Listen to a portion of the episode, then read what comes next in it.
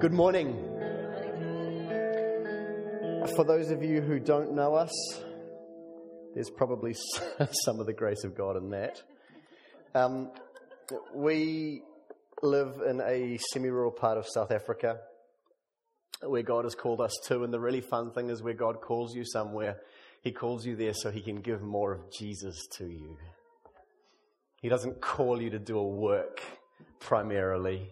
Work gets done in the out walking, but what we have found as we have got to South Africa is that our Jesus is there waiting for us. And that's why we're going back, because Jesus is still there for us. And we had a social worker ask us, um, in the process of, of, fostering and looking to adopt uh, our little boy Zakai, we haven't adopted him yet, but we have fostered him. Um, we had a social worker ask us, Do you promise to stay in South Africa? Because I don't want this little boy to leave the country. I don't want you to adopt him and then just take him out. And that's often what people do. And we looked her in the eye and we said, I'm really sorry, but we can't promise that. Because if Jesus leaves for us, we'll leave too. And at times, God will put these scenarios in your life where you have to choose. Because it's our desire to love Him for a lifetime up close. We'll love Him for a lifetime whether He's up close or far away. But it's our desire to love Him up close for a lifetime. And God says, Will you lie to a person or will you open your heart and be honest? And we said, Well, we can't promise that because if Jesus leaves South Africa, we're going to follow him. And this little smile turned up on the corner of her mouth. And she said, Good. And then at the end of the meeting, she recommended to the social worker that he was fostered to us for two years and then, and then perhaps we could adopt him at the end. And so that's why we're there. We're there for our beautiful Jesus. Uh, and it's an incredible privilege to, to be there and to be here.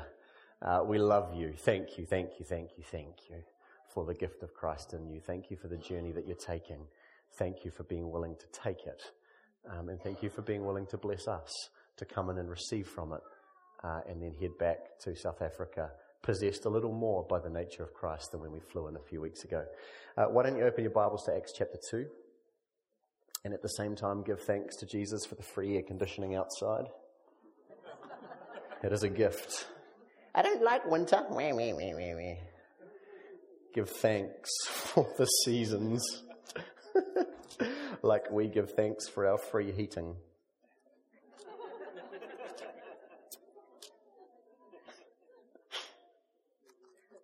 Acts chapter 2.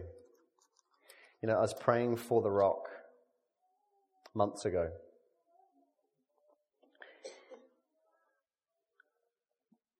What makes us a part of this house. Yes, is attending services, yes, is serving, but primarily what makes you a part of this house is hearing the call of God over the house and agreeing with it. That's why we're more united to the rock over there than we ever were here, because our intimacy with Him has increased and we're able to agree with what He wants to do in us together, because we're one church. Like, it cracks me up when someone gets in a hard, no, sorry, hear my heart on this. I find it ironic when somebody gets in a hard place and they leave a building and they say, I'm leaving the church and I'm going to another church. Because actually we're all just one. It's like the finger goes, Oh, I don't like this finger, so I'm going to leave this part and I'm going to go and attach myself to the knee and I'm going to say I'm a part of a different body. So the only reason to stay at the rock is if God's called you here. The only reason to leave is if He calls you out. It's actually that simple. And there's glorious freedom in that. Like when we went to Greg, Bex and I remember so clearly, we sat down in his office and we went, God told us today to resign, but we'll never leave without your blessing because if he's told us, he'll tell you. It still means you submit, even though you hear the voice of God. And Greg looked and he said exactly that. He, he pointed here and he said, I hate it, but I love it. And he said, You're free to go. And that process took about six months, but off we went, and here we are still one somehow by the miraculous part of his spirit. Right, Acts chapter 2 before we get far too off track. So I was praying for the rock a number of months ago, and the Lord gave me this word for you. I have never preached this message before. This is not one that I've preached 10 times in Africa over the last year and I'm pulling out because I'm comfortable with it. It's one for you. It's for this house. Um, who was here a few weeks ago when I spoke? Okay, cool. Acts chapter 2. When the day of Pentecost had come, they were all together in one place. And God led me to the scripture. and he stopped me on when the day of Pentecost had come, when the day had arrived, when the appointed time had come, the disciples were all together in one place. And the Lord started to speak to me about an appointed time for this house. What is an appointed time? There are promises of God. There are things in God that by faith you can access at any time. I believe we can tap into joy at any time. I believe by faith we can access peace at any time. But a sovereign move of God, where Pentecost, where the Spirit of God is poured out in a new way, faith doesn't activate that. The fact that God appointed that time sets it in motion. You can't grab a hold of it and pull it faster. You just have to sit and receive the grace and actively wait. It's not a passive waiting, it's an active waiting, but you can't speed it up. All you can do is ensure that you're there when it arrives. And I was speaking to Chris, uh, and he made a comment to me a few days ago, and just because of what I've been praying for this house for months, it stuck in my heart. And he said, of the 500 people that Jesus appeared to after he was crucified, how many people were at Pentecost? How many disciples were in the room? We don't actually 100% know, but before it happened, there were 120 in the room. So it definitely wasn't 500. What happened to the other 380? Where did they go? Oh, my business is falling over. I can't just keep seeking the Lord for this appointed time. I got to go. Oh, my, my, my family, and yes, family is important, and yes, business is important, but at the end of the day, we live with our eyes on Him. Fix your eyes on Christ, fix your eyes on the things above. And the only thing that will, the only thing that will mean that you receive what He intends for this house is if you hear it and you receive the grace to actively wait for it. What is an appointed time? Genesis 18:14. God says to Abraham, Is anything too difficult for the Lord? At the appointed time, I will return to you, and Sarah will have a son. Abraham couldn't go, okay, let's hurry this thing up. He tried that, it didn't work. he just had to wait for the appointed time. Psalm 75, verse 2 says, God selects an appointed time justly. It says that when he looks at when he's going to outwork and outpour this thing that he has ordained for this season, he sees it all and he selects that time justly. And that gives me great hope because it means I can rest in the wonder of a God that sees all and not my own capacity that sees very, very little. But there's a thing about an appointed time, it offends your flesh. Because flesh will say, when I'm at Pentecost waiting for, well, when I'm in the room waiting for Pentecost, if I teach a series on the Holy Spirit, the Holy Spirit will come. The flesh says if we do a program or, or a, a you know, the picture that God gave me was the church coming to Greg and Danny and going, What are we doing? And Greg and Danny going, We're waiting for the appointed time. He's building us in the process.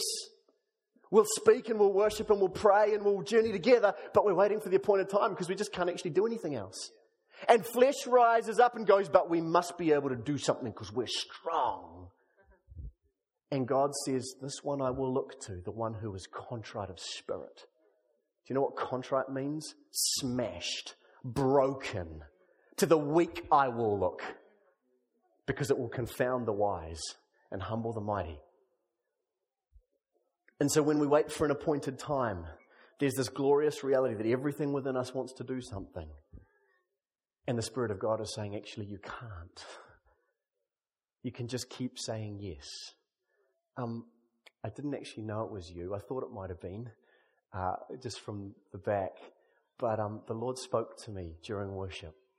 And He said to me that the revelation that you are seeking and the wisdom that you are seeking falls on the platform of surrender. And He said to me that all that you are seeking and all that you want does not come by you lifting up and pursuing, but it actually comes by you taking the water that He's already given you that might be this deep or this deep or however deep it is, and just falling into it. And so I just want to bless you with that. Lord, make that clear. Thank you. Amen.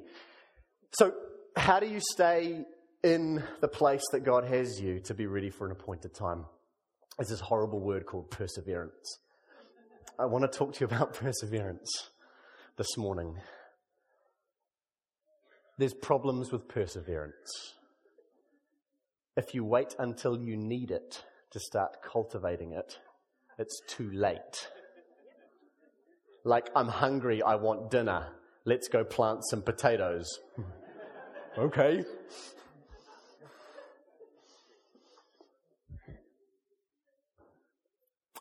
None of us like asking for it because who wants the scenario that it's required for? God, give me perseverance, but don't give me the scenario that I need perseverance for. I just want the perseverance.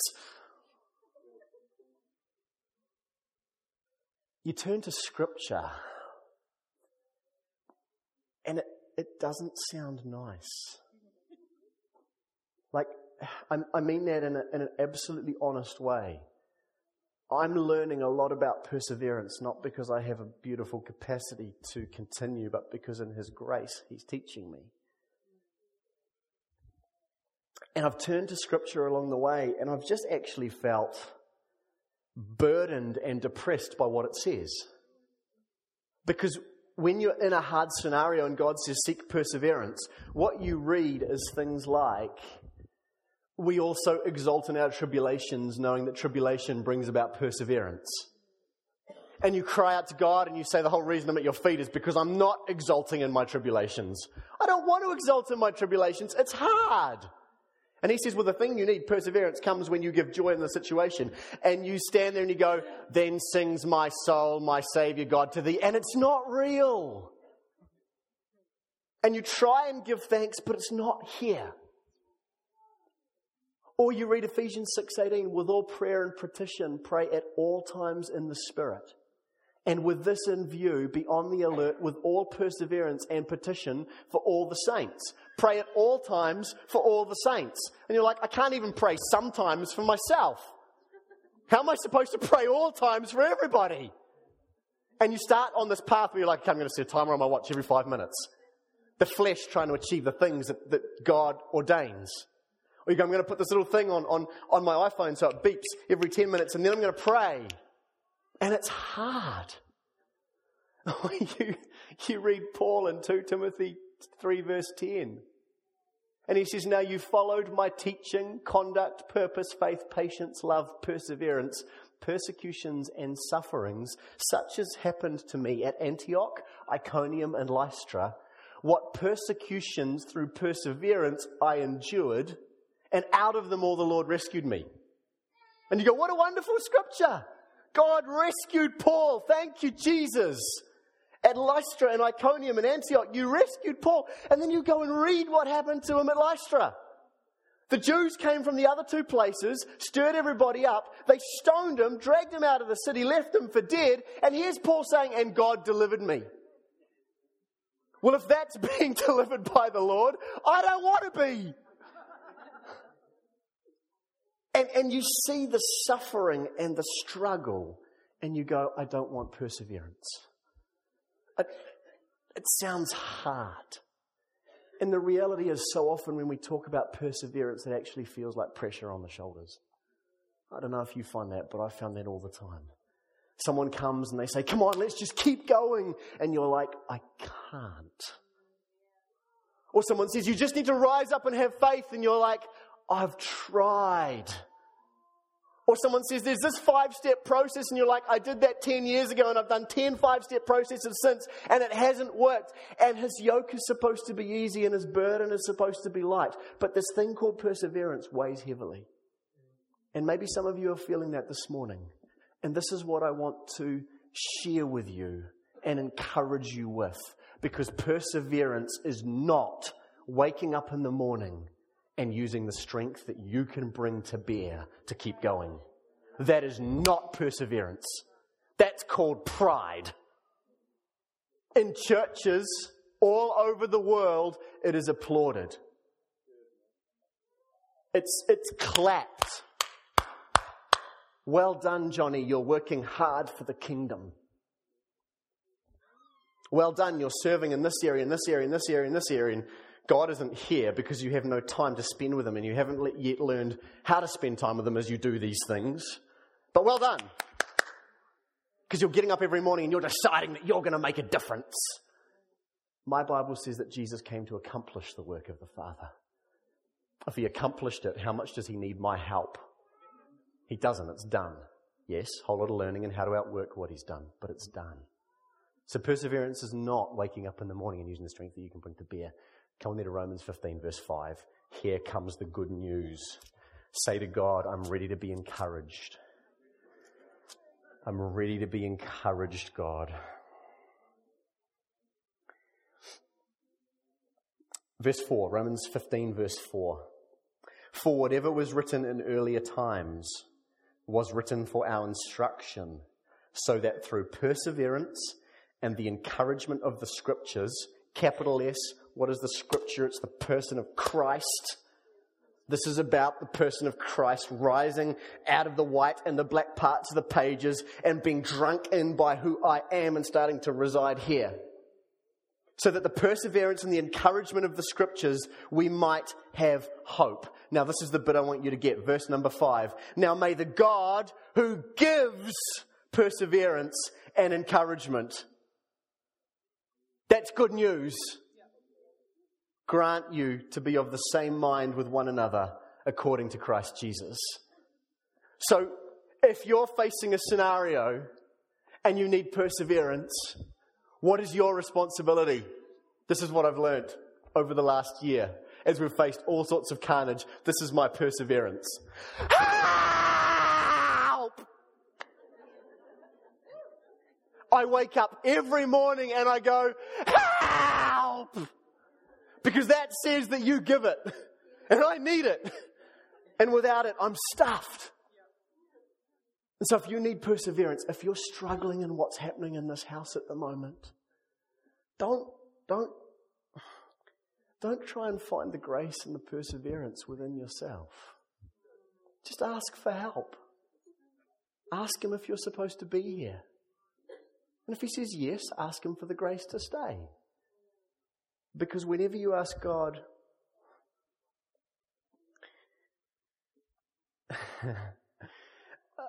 I ask God to lead me into more of His victory.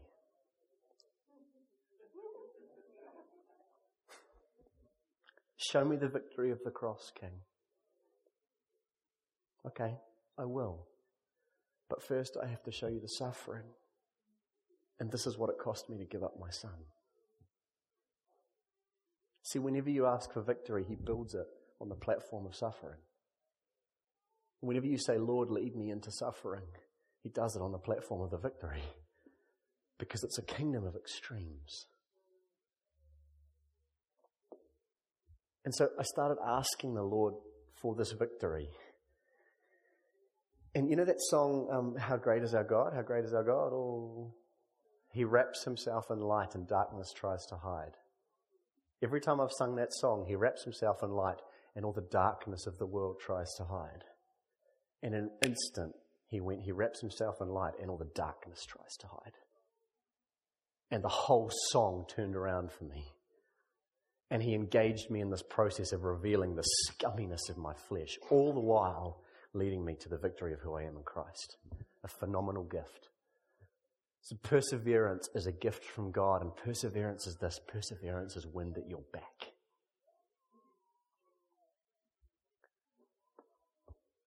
Perseverance is a breeze behind you that keeps you going. Perseverance is the strength of the person of Christ before you and after you to give you the grace to keep walking forward and mercy behind you to clean up the mess that you make. That's what ministry is. I thank Him all the time that I walk on the rug of grace and I walk on the rug of peace and His mercy goes behind me, cleaning up all the mistakes that I make because I'm still a person. Okay, so how do you receive perseverance? Number one, get in the habit of asking God for help. Get in the habit of asking God for help. When was the last time you asked Him for help? For some of you, it might have been this morning. Honestly, for some of you, it might have been a year ago. Might have been five years ago. Can you actually remember the last time you came before Him and you said, I need you? Because what God does is when you ask Him for more of Him, He takes you to the place where the Him that you are possessed by and therefore possess is not enough for the environment that He's dumped you in. and you wake up every morning and do what I do when I am spirit led every morning, and when I don't, pride rises and it's a horrible day. But you wake up every morning and you ask for help because you know that He's the answer. You ask for help. We were in Mozambique in 2011, and um,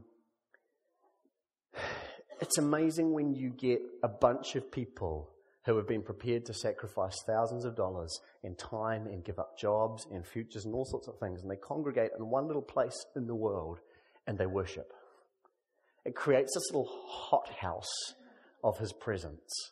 And it's beautiful.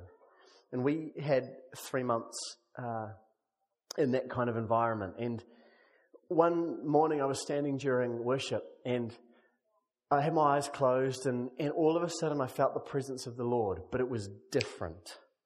It wasn't the presence of the Lord that I'd felt before. And this thought popped into my head this, this is Jesus. This is not just the Spirit bringing us the nature of Christ. This is the physical manifestation, real presence of Jesus. Now, I don't know how that sits with your theology, and I don't know how it sits with my theology, but it's what happened to me. And the fruit that came from it is beautiful, and so I trust that it was him. And so I'm standing there and I say to him, Jesus, you're here, aren't you? And he says to me, Yes, in my presence, what do you want to do? And I fell to my knees and I put my face to the ground. And he said to me, My son, this is the position of leadership. If you will learn to follow me on your knees, when other people look to you, they will see me. And I wept and I wept and I wept in the dust and the dirt of Africa because I realized that for so much of my life I'd given all this time to trying to be a leader and no time trying to learn how to follow. See, a follower looks to Christ. Where's my Jesus over there? I'm going. I don't care that I'm supposed to be preaching a message because that's just religious guff. Jesus is in this corner for me, so you can all wait. Jesus is over here for me.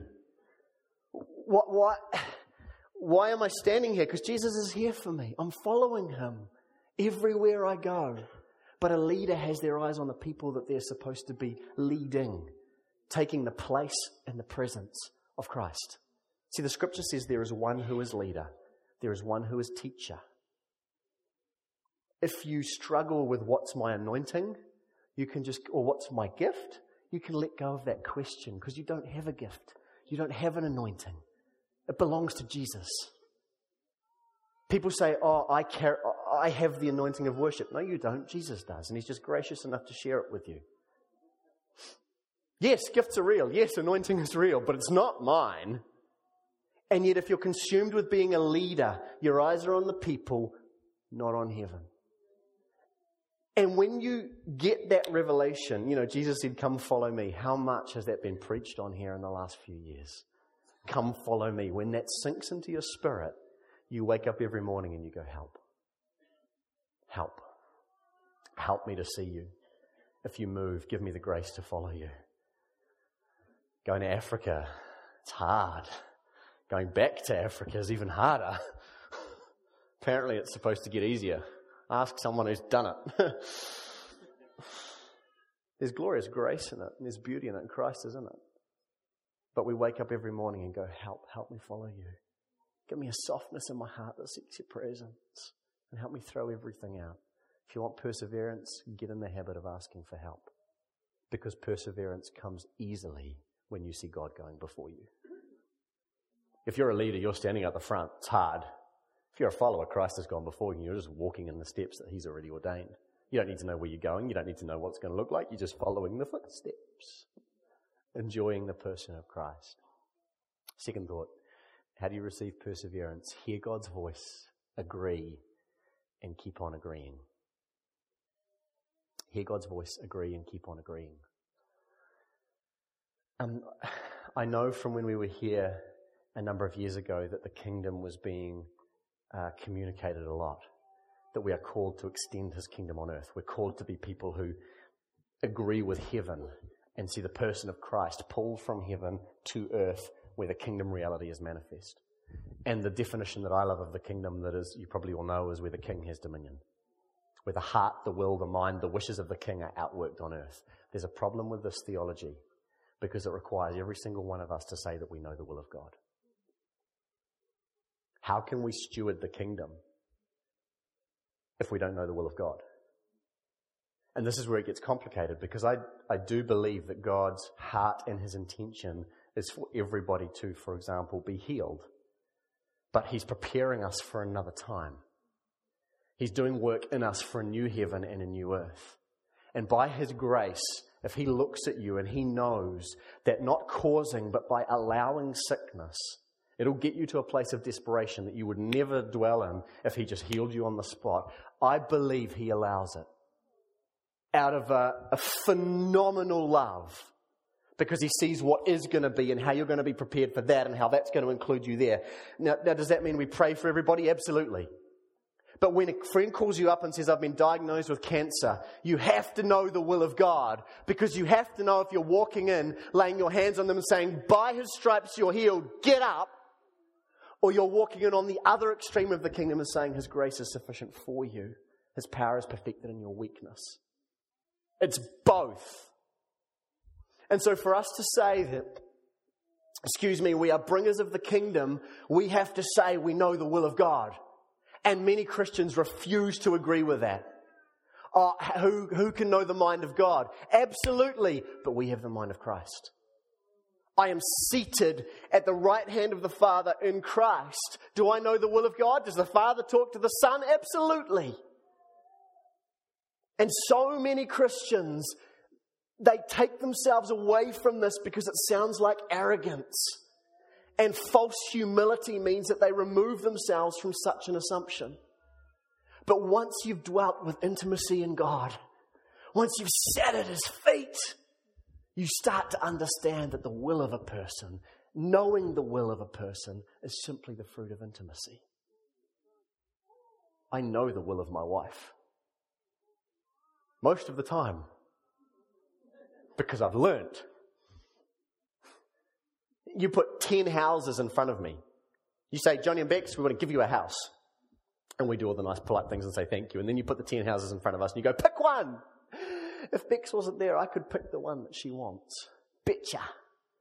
Because I know her will. There are times when we get a phone call in South Africa and everything within me wants to say no to another child because it's just too hard and I'm exhausted and I look at Bex and she doesn't even have to say anything because I see her will or the will of Christ outworked in her. And if you want to be people who persevere, the only way forward is to hear the will of the Father, agree, and keep on agreeing. It's all it is. Drawing close in intimacy, understanding his heart, and agreeing with it. Um, when we left the rock, God did something really fun to us. We had no idea we were going to resign. Um, we thought we were going to be here for years and years and years because it was fun. We loved it. And God was and is doing beautiful things here. And um, we're at a conference. And for the first time in our married life, we had a savings account. Yay! Um, and, and, and we managed to save some money and we'd, a, week before we resigned, we'd just taken over the mortgage on our house. God's timing is outstanding. Take over a mortgage and quit your job. Yes, wisdom. um, so we're at this conference a few months before we resigned, and, and, and God says to me, there's an offering, right? And God says to me, give $5,000. And God says to Bex, separately, give $5,000. And I lean over to Bex and I go, I know how much we're supposed to give. Do you have a number? And she's like, yeah. And I'm like, cool, what's your number? And she's like, it's a really big number. You know, like in her grace, she was trying to prepare my flesh. and I'm like, yeah, that's okay, so's mine. She's like, oh, thank you. She's like, I've got 5,000, I've got, I've got 5,000. So we gave 5,000. That's, wow, who, grace of God. It's all his anyway. A few weeks later, in another offering, he told us to give a thousand. And strategically, over that few months, he emptied our savings account. And then we took over a mortgage. And then a week later, he said, resign. And we did. Then, through the awesome prophetic word of an amazing young woman, I think she was about 17 at the time, Don't ever discount that God can use you. Some of the most amazing prophetic words I've had have been from people that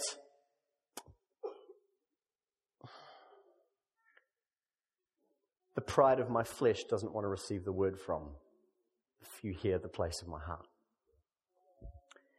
And we get an amazing prophetic word. You're going to Mozambique.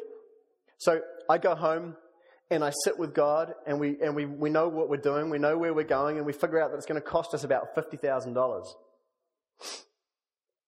um, to live for a year and fly all over the place and do all these things. And I'm sitting with God in our little God room and I'm rocking in my chair and God says to me, clear as a bell, believe me for $50,000. Don't you dare ask for it. Don't you put your needs on a website. Just believe me for $50,000. Now, if God says ask for it, put your needs on a website, what do you do? You ask for it and put your needs on a website. It's, it's a very simple equation. Follow what he's saying. So we're sitting in the, I'm sitting in this chair going, believe me, $50,000. Do you know what I did? I got all excited and I ran out to the letterbox. I was like, where's the $50,000 check? And I did that for three days because I'm still learning. And there was no check. And God said, Hear what I'm saying, agree, and keep on agreeing. And so as we start to get ready to go, one day I wake up and God says, Book flights. And I'm like, But we have no money. And He's like, Book flights. And I don't say this as wisdom. I say this as this is the way that I engaged at the time because of, of the revelation that I had at the time. So I just slapped them on our Visa card. That's what I had access to. Bang, we're going. Over the next, I think we were away for just around about a year, give or take. We got home and I went through our bank account and I added up all the money that went into our bank account over the 12 months that we were away. $100 here, $200 there. Some of our youth were supporting us. Do you know that 10 bucks a week can make your heart sing? a friend of ours put $5.70 into our account and sent us an email and said, It's all I have. But God told me to give it. And I fell to my knees and I gave thanks and I cried again. And I added up all those amounts. You know what it came to? $49,870. Believe me, for $50,000. Over the year, goodness me, we had to keep on agreeing. God says in the rocking chair, believe me for $50,000. And you go, I agree. And then three days later, it hasn't come in one lump sum check and you just want to bail on the idea. See, it's, it's one level of revelation to agree. It's another level of trust in God to continue agreeing. To continue agreeing. See, when God says, I have an appointed time coming for this house, and the carnage keeps happening, and the hard stuff keeps happening, and people keep leaving, and some people leave well, and it's actually okay, and other people don't, and it hurts. Can you continue to agree? Even when your best friend leaves and calls you up and, they did this to me and they did that to me, and you listen and you love, but you don't let hate grow in your heart because you know that you're supposed to be here, and you know there's an appointed time coming for this house, and you agree. And it gives you the perseverance and the joy to keep going. Do you know what keeps us going in Africa? Joy. Because we need it. I spend so much time bawling my eyes out. I have to laugh. I have to look at the kids and go, wow, God. Otherwise, I'm not keeping on going. And when you keep on agreeing, what are you doing? You're taking yourself into the presence of God. And what is in the presence of God? Fullness of joy. And what hurt a minute ago is suddenly okay. And I'm still learning this because what hurt a minute ago is suddenly okay. And then five minutes later it hurts again. I'm like, rah, rah, rah, and I've left the presence of God. But as you continue to agree, carry the words around with you. Put them in front of you. Don't do it in flesh. But if he says, This is how I want to teach you to agree with my word, do it and keep on agreeing. And perseverance will be really, really, really easy because you're agreeing with the one who has all the sovereign power in the universe. Last thought. If some of you are really grateful, that's okay. Come with me to 1 Samuel chapter 30. 1 Samuel chapter 30.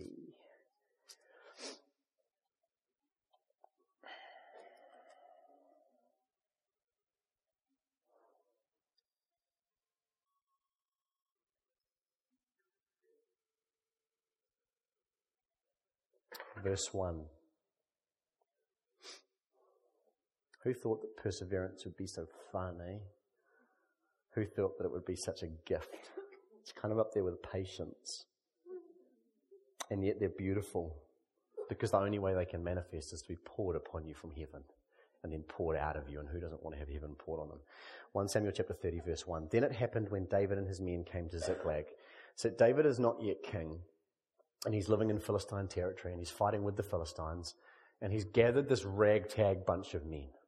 He's gathered the mighty men, which is a, a glorious prophetic phrase for what they would be, because at the time they really weren't. They were just a ragtag bunch of nobodies who didn't fit in anywhere. You know, what I've discovered is that often God takes the ragtag bunch of nobodies that don't fit in anywhere and he builds something phenomenal out of them because everybody looks at it and goes, How did that happen? How did it happen? Like, I'm a ragtag nobody. I'm.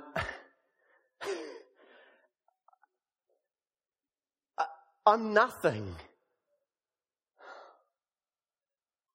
Like I get on the least of all. Because I look at myself in the mirror and I stuff up again and I stuff up again and I struggle with that and that thing comes up to me. And yet somehow God goes, I'll take your nothingness and by my grace pour Christ into you and Christ is significant. And somewhere along the way you just learn to say yes and it's really, really, really fun. But David takes this ragtag bunch of nobodies and he draws them together. And he gives them a place. And he gives them a family.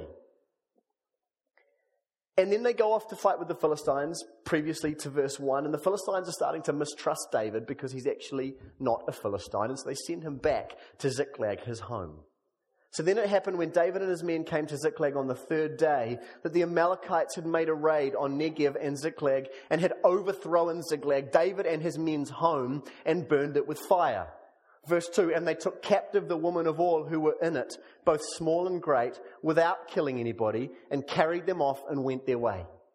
So David and the men all leave their home. They come back, and there's no women and children. The place is destroyed. And they realize that the enemy's come and taken away everything that they have on this earth. Verse 4 Then David and the people who were with him lifted their voices and wept until there was no strength in them to weep. Do you know that's when God moves? Do you know it's when you weep that He moves? When there's no strength left in you, that He goes, Finally, I'm ready to pour myself out. I've been sick as a dog for two months.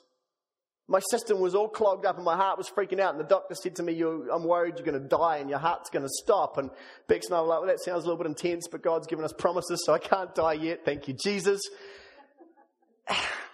But I was really sick. And one morning I said to God, God, so often what's true in the physical is represented in the spiritual. What the heck is going on? I'm all clogged up.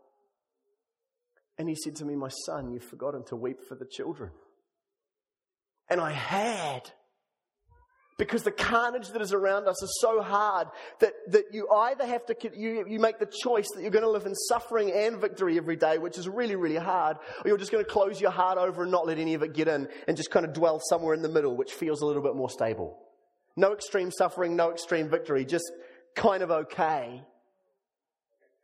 And I started to weep and weep because the girls that I was frustrated with these are girls that have been through the most horrendous realities. And I forgot that. And it's the place where you're willing to be nothing that He will come and be everything. They wept until there was no strength in them to weep. Verse 5 Now David's two wives had been taken captive Ahinoam the Jezreelitess and Abigail the widow of Nabal the Carmelite. Verse 6 Moreover, David was greatly distressed because the people spoke of stoning him. For all the people were embittered, each one because of his sons and daughters. So, this is the picture. Men, come and walk with me. I'll give you a place. I'll give you a home you will experience victory after victory after victory after victory after the faithfulness of God, the faithfulness of God, the power of God. You'll experience it all. And the first time it goes bad, you'll turn around and you'll say, You want to stone me. That's the picture. the people that he poured, David poured his heart out for. The first time it went bad, I'm going to stone you.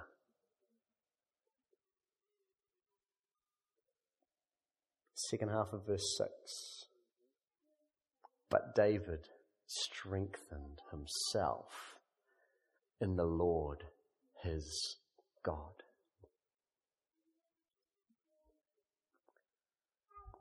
Family is right. Walking together is right.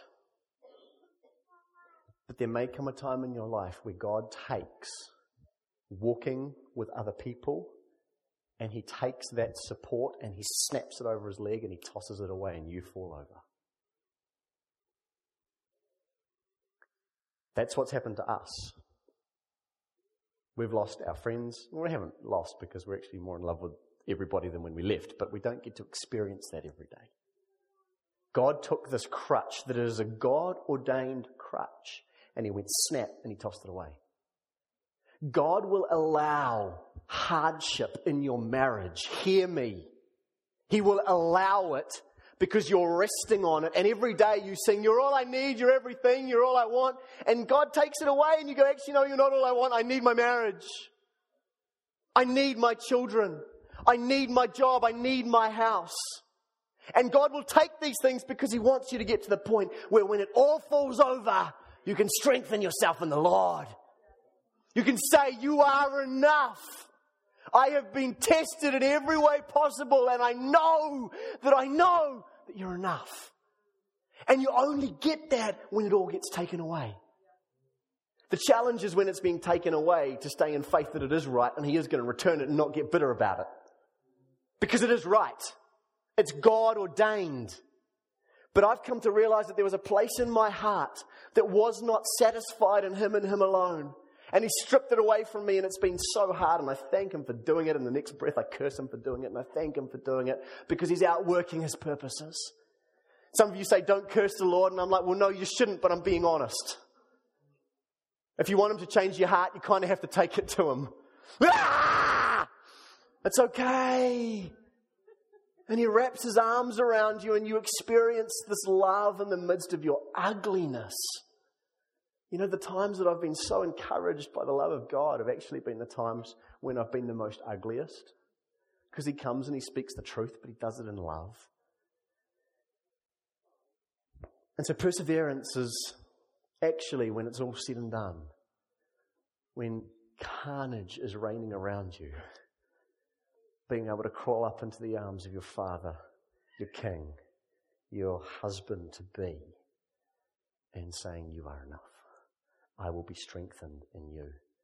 And what was the solution? As David strengthened himself in the Lord, the identity of who God had made him to be again came to the fore. God had given him the gift of leadership. He was a follower, but he, he walked with this grace gift of leadership on his back, which meant wherever he followed the king, it created a stream for others to follow with him. And he said to his men, Why don't we just go and get them back? Easy solution.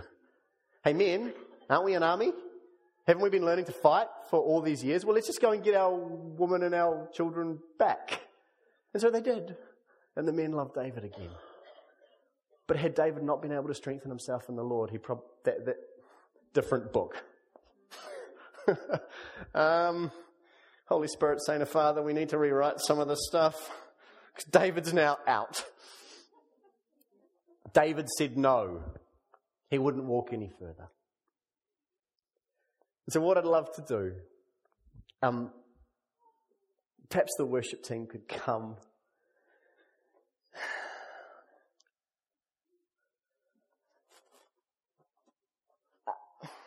Just be free. Be free. You guys can hear God. If you can't tell Him you want to hear Him, and then if you hear something, just go with it anyway. As we worship, be free. If you need perseverance, ask for it. If there's bitterness in your heart that won't, you, that won't allow you to receive the gift of heaven and perseverance, yield it. If, like me, you need to come and, and share the hate with Him, share the hate with Him. If you're in a moment where all you have in your heart is glorious praise for your King, then share glorious praise. There's no judgment here. Well, not from me anyway, because I've been through it all. But what I really believe God wants to do, particularly it might be for all of you, it may just be for some of you, is pour the gift of perseverance into your hearts. And so, Lord, as we worship, here we are saying that we are yours. Goodness me, we are yours. Thank you. Thank you, Jesus. Thank you that we are yours. And I pray, Holy Spirit, that as we worship, that you would help us to lay our hearts before you. The parts of our hearts that we don't even know exist, that we would lay them before you. The hurt of the last few years in this house.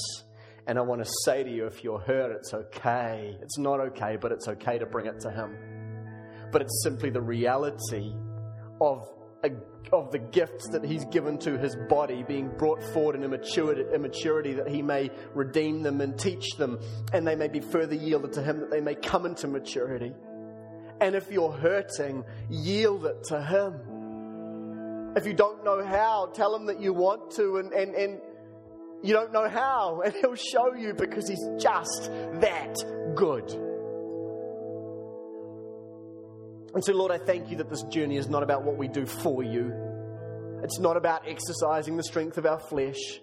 It's not about being some big significant person who can do everything. It's actually about learning to lie down and give up and be filled with the person of Christ and then walk in a victory and a wonder and a suffering and a grace that covers the suffering and a greater victory and a greater suffering and a greater victory and a greater suffering until the point that we can say in the victory, my pride is not there, and in the suffering, my pride is not there. Jesus is in all, and I am in Jesus. And so, King, let us yield our hearts this morning. Let us yield our hearts, whatever it looks like. If it's messy, let it be messy. If it's beautiful, let it be beautiful. And may we encounter your presence to save, heal, deliver, and give the food of yourself to us that we need to keep us going. In your precious name, amen. Why don't we stand?